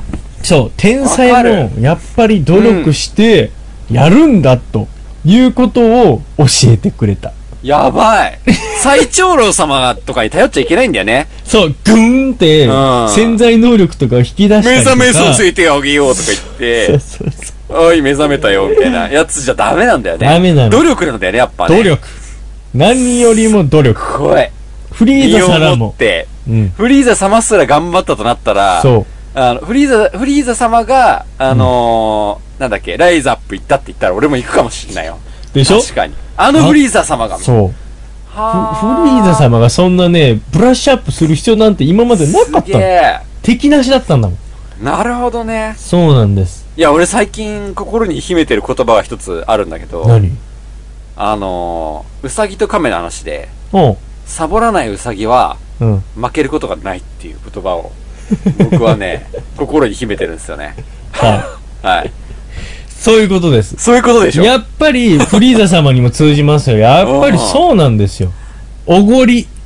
だよそね。のダメです、もう。うん。本当に。昼寝してたから負けたウサギは、うん。昼寝しなかったら負けないんですよ。そうですよ。そう、はそうなんですよ。あなた今日寝てましたけどね。い。すいません。ええ。亀に今追い日抜かれた瞬間、抜かれてますよ。うんもう、それはもうやっぱり、もう一度、心には秘めてますよ。もう一度心に刻み込んでください。表層。に、表層に刻み込んでおきます。はい、ちゃんと。そういうことなんですよね、やっぱり頑。張ります。うん。やっぱ、フリー神ザ様様。を見習います。見習うし、やっぱり、我々も、やっぱり、ただのに地球人だと思っちゃいけない。まあ、心の中にはスーパーサイヤ人の気持ちを持てば、蜂400匹にも勝てるんだと。そうだそれねを。アンドリュー君が教教ええててくくれれたた。。うん確かに。素晴らしい。やっぱ学びり、ました。気を確かに気を高めるということが大事ですな。加藤生物が。え、カット君のこと言ってんのうちの加藤生物。カット生物。次のニュース 噂をすれば罰則。フィリピンの村で条例。おかげで村人のいさかいなく。フィリピンの北部、バンガシナン州の7つの村で、噂話を禁止する条例が制定された。噂が友人や親戚らとの喧嘩沙汰に発展することもあるためという違反者には初回300ペソ2回目は500ペソなどと罰金が課される住民に表現や言論の自由はあるしかし人を傷つけるときは例外だと州担当者は述べる条例のおかげか制定後に村でいさかいは起きていないというというねペソしかねえ よあ、すげえな日。常じゃん日常じゃん噂話禁止 これはなかなかすごいよね。フィリピン だって結構近い国だよ。うん。いつまみニュースこんな法律においてはもや、噂とは違うから。仮説とかなんか思い込みとかはあるかもしれないけど。う、斬首だよ、斬首。され、されない。大丈夫さ。大丈夫かな斬首ってもう絶、対斬終首だよわりじゃん。もう、ジエンドじゃん。俺らこの村の住人だったら死んでるよって。知って、知って噂話どころの騒ぎじゃない。そうだね。いや、すごいね。斬新だよね、これね。斬、斬新かつ斬首だね。 ええこれは、うん。なんか、そんなことがあるらしく、まあ、まあ300ペソ、ま600円ぐらいあ。680円とかですね。うん。ですねまあ、まあ現地の物価からしたら高いのかな、安いのかなわかんないけど、うん。まあ、そんなことが課されるようで。まあ、まあ意識づけですよね。やっぱこうやって条例として定めてね。なん、なんでこういう条例作ったんだろうね。やっぱそ口こがやっぱり気になやるっな。ぱ口は災いのもとというのは、まあ、いバや、ンしコク、かし、口がなければ、うん、い災いどころか、うん何も起きないじゃないか。や、まあだから、そうんのプラスの部分は大切にしよう。ただし、もうこういういさかいの元になるようなマイナスの部分は、やっぱりこう、なくしていこうよと。うんだから、そうじゃないですそか。れが人間の差がじゃないですか。噂話とかえいや、だから、喋るなとは言いませんよ。ただ、根も葉もない噂話とか、噂話っていうのは結局は根も葉もないもんですかえ。だら。って、で、そうだね。そしたら事実でしか語れなくなるからいね。や、だからそれでいいんおっでとすこれ以よ。上は法律違反だねってなるわけじゃん。まあまあいいんじゃないですか。無駄なこと言わなくなるっていうのはいいんでますさにこれこそ、今僕らは彼らの村の噂話をしているわけですけどさ。違うよ、噂話じゃないか。まあ、っていう、多分ね、この噂噂じゃ、ないのっていうこ話のをしてるわけねじゃん。、結局ね、噂話の定義っていうのが多分難しいんだろうね、うんこれね。すごく。これは人間の本質にだいぶ近づきすぎている法律だと思うな。まあうね、んちうょんっ。と、良くないじゃないのいや、だから、まあ、こんなこと言ったら失礼だけど、うん。この、北の村とかで制定されるのにちょうどいいぐらいなんだと思うよ。はいはいはいはいはいはい。あのー、日本とかの、やったら、もうう、 OL さん何の会話できないからね。全くだよね。いや、まあ、それもそうだし、 噂っていうのは、まあ、そういうネガティブなイメージもあるかもしれないけど、うん。基本さ、そのマーケティングというか、はいはいはい。うん、物を売ろうと思ったら噂話を広めて、うん。物を売るっていう商売が今あのあ本質だからね、本な格というるか。ほどね。ううん。ん。噂を広めてなんとか売ろうっていう作戦だから、噂話がなかったら経済も起きないじゃないか。そうだよね。だってそれこそさ、その、まあ、噂っちゅうのは違うかもしれない。まあ、ツイッターとかもそうだよね。まさに、まさにその、まさにどういうコンテンツを使って噂バをズらせるるってやつですよ、いわか。ゆるね、うんそういうこともあるわけだから、うん。まそれはちょっと学校しちゃってるというかあ、ね。まあ、だからこれを別に日本にどうのこうのって話じゃないけど、うん。まあ、まあまあ、いいんじゃないですか制定後、村ではいさかい起きてないらしいですから、平和になってんですよ。タンスになんとか、なんとかかんとかだよ。いや、しなんだっけ、ね壁に耳あり、障子に目あり だろ。なんでいきなりタンスが出てきたのタンスにゴンゴンだろ、それお前。さすがですね。 試しただけ。本当かよ。タンスなんで出てくんだよ。タンスにゴンゴン。懐かしいな。マロニーちゃんのくだりと同じ感じだよ。懐かしいな CM だな、もう。タンスにゴンゴン。はい。まあ、それですよ。うっん。てやつですよ。そうですね、止めら本当れないに。と思うけどな、いや人の。だか人間はら、ま法あ、律でどうしようと。それさ、何の犯罪だってそうだし、ん何だってそうだけど、やっぱ止められないですよ。まあ、見てないところで悪さしちゃうなんてね、人ね間みんなやるわけですから、そうですよ噂話みたいな口にね、蓋することなんてできないわけでですきかないわら。けですよ。ええまあ、それはそうなんですけどね。うんまあ、こういう風になんかこう、意識づけるっていうところに、まあ、なんか意味あるんじゃないですか。うん。まあ、そうなんすかね。まあでも確かに噂話って大体バットだよね。バットだよ、もう。いい噂なんてわざわざ噂話でしないもんね。でしょ噂ってそういうもんだまよあ、ね。わかやるっぱ。言いたいことはすげえわかるんだ。らしいよ、みたいな。うん。絶対悪い噂だもんらねしいよ。みたいな。よくないんですよ。大あ体ね。あれ、なんてさ、そのさ、俺、本当に噂話とか嫌いなんだけど、うん。あのーまあ、ど、まあ、どの、どの線引きで噂話わかんない。俺もしちゃってるのかもしんないけど、うんなんか本当に根も葉もないさ、うん。お前、よく知りもしないくせになんでそんなに言えるのっていう人いるじゃまん。あ確かに。でもカットとかが、なんかこの間女の子だってたらしいよとか言って、うん。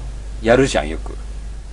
いや、だからそれってさ、でもさ、じ なんか事実に基づいて誰かが言ってんでしょまあそうだね。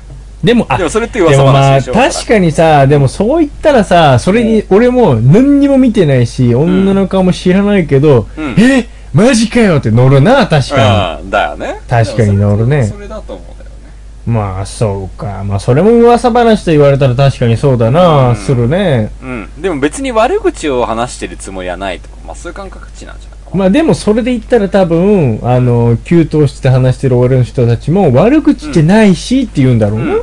おそらく多ね。分ね。給湯室で話してる人たち。うん。会社の給湯室で、怖いよね女子 OL たちが話してるやつな。うん。あ、それなんか黒いイメージあるな真っ黒でしょ。真っ黒なイメージあるな、うん。確かに。ちょっとあそこの秘書課の誰々さんちょっと、なん か、あそこの営業部の誰々さあんでもみなたんかいな聞。きたくなっちゃう、今それを言われると。あ ーなんだろう、この、やっぱみんな好きなんだよ聞きねた。くなるね。うやっん。ぱ好きなんだよ好きなんだな。ねまあ多分ね人の情報はやっぱり仕入れたいんだ夢よね。事ね。うん、わかそりる。ゃそうなんだよね。それはね、多分、ほん、なんか、もう DNA に刻まれてる感じがするね。まあね。うん。だし、これを知ってる知らないで、非常にその優越というか、まさになんねか。この上と下みたいな、なんかうん。こまあ作られますからわねるまあ、それもあり得るよう、ね。ね、だからこの情報量が人間関係をあの構築したり左右したりってい情うのも。報社会ですあな。るから。ねなるほどな。それあるわけですからね。なんかでも、やっぱでも、癒やしいよね。癒やしいというこまとあはまあまあまあ、そうじゃない漢字で書いて癒やしいっていう漢字を書くよ ね、多分ね。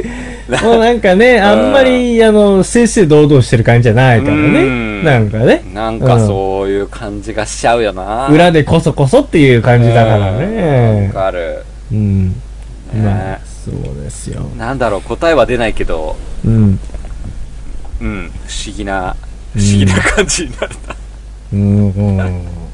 まあ、これをね、本当にもう、条例にまでしてしまおうっていうぐらい、もう、うんいなや、んだ、か、絶対、絶対って言ったら変か、またこれ、うんおかしくなっちゃうけど、うん。なんだろう、7つの村でやってるわけだよね、これ同じことを。うん。そうう。ん。まあ、このきっかけがあるんじゃないかなとは思うんだけど、やっぱ、なんか、人間関係でいっぱいトラブルあったんでしょ村とかなんてさ、今やさ、この辺だったらさ、隣の人と会話するより、ツイッターで遠くの人と会話する人が多い世の中じゃない結構日本って。うん。それに対してこのフィリピンの多分北部の田舎の方の村だと思うんですが、そしたらさ、もうさ、井戸端会議みたいなのやっぱやるわけじゃないうん。やるし。そう、でそもうすそれるとで。ずっと成り立ってたけど、うん。急になんかダメになるっていう。いやーまあ昔から問題はあったんじゃないですげえトラブル何回も起きてたからついにここに来てやめようぜっていうことになったんじゃないあいや、りましあ、正直、たうんこれを、その条例を制定できる人がいるじゃない、うそのん政治の権力者というか。はいはいはいまあ、その人が自分で噂をされるのが嫌だったんじゃないかなっていう。あーなるほど、うん。それ面白いねそれじゃねえかなと思うんだけど。それもあるねじゃなきゃこんなクズみたいな法則そうだねない確かにそれ でなんかもうこれで罰金だからなって言えば取り締まれるからねそうそうそうそうう。んなんかちょっと良くないなーってなんとなく思ったんだよね。なるほど、うんなんかこの言論の自由はあるがこの人を傷つけるときは例外だみたいなそうそう大そう義そう名分をちょっと並べといてだから村長の噂話なんてしたらごもっとも、まあ、すぐ取り締まれるようなはいはい、体制を整えたんじゃねえのなるほどちょっとなんか、しますね圧性確かなに匂いがするんだよね。村そのういねうのをね。うんなるほどね、うんそうだった場合はちょっと怖いですねこれは良くないな、良くないじゃないかなと思 うんですよ。うんうんそうだねは確かい。ちょっとまあ、情報ある人いたら、に、えぜひ紹介すそうねるくださいって感じですけどえええまあ我々はあのその条例ができたとしても多分やっぱり表現の自由だよね。表現の自由うん。まあ、その表現の自由にも限度はあるのかもしれないけど。ええなんか結構便利な言葉だよね表現の自由とかってね、うんだと思うけど、まあ悪いことじゃないのかなって、まあ、それを最近思うしね奪われてしまったらちょっとね、うん辛いもんねやっぱだかねらまあその信じるか信じないかなんだよね本当にはうんだからみんながそうのんネットの情報を全部信じる人が大半過半数だったらあ、うん多分ネットに情報を上げちゃいけないっていう法律出ると思うしうんうんだけどまあ根も葉もない噂だよって思える人が多いから多分その表現自由っていうのに成り立つんだと思うんだよねうんねうんうんまあ我々がね、ちゃんと情報を捨てたり、取ったりできる人間であるっていうことをね、そうだね確かに、うん誇りに思って誇りに思っ進んでていきたいよね確かにそうだねああ確かにですねね。この酒は美味しいこの酒は美味しくないってメディアで見たとしても、うん。まあそれを本当に信じるかどうかっていうのはうん。また別な話だよね別の話だう。ん確かに。そこに個性も生まれてくるだろうし。だと思うんですよいいですね。はいそうです。噂話ニュースおつまみニュースにとってはえちょっとこういうのを法律で決められるのはよくないですねえ。我々は自由にやっていきましょうと。はいいうことですな。イエはい。ありがとうございます。ということでね、あの、ニュースは以上です。はで、たいさん、あの、僕、エンディングの曲流したいんですけど、そうする と、僕、あの、喋れなくなるんですけど、じゃあ、あなた最後、じゃあちょっと頑張って喋ってみ まーイす。そういうふりうんということ で、マジでええ、な んで、じゃあ、行ってみましょうやばいか。はい、締めてくださそういうスピーチね。用意してないよははい、いじゃあ、適当なところで、あの、放送終了しますんで。はいあれ流れてくるのかなこれ流れてこないなお来た来た来た来た来た来たやばい独り占めですえー、今週も聞いてくれた皆様ありがとうございました現在時刻1時17分遅くなって申し訳ありませんえー、和田さん今日もキレキレでしたねカズさんは今日もいませんでしたけどちょっと寂しいけど、今後も頑張っていきますんで、皆さんまた来週も来てください。ありがとうございました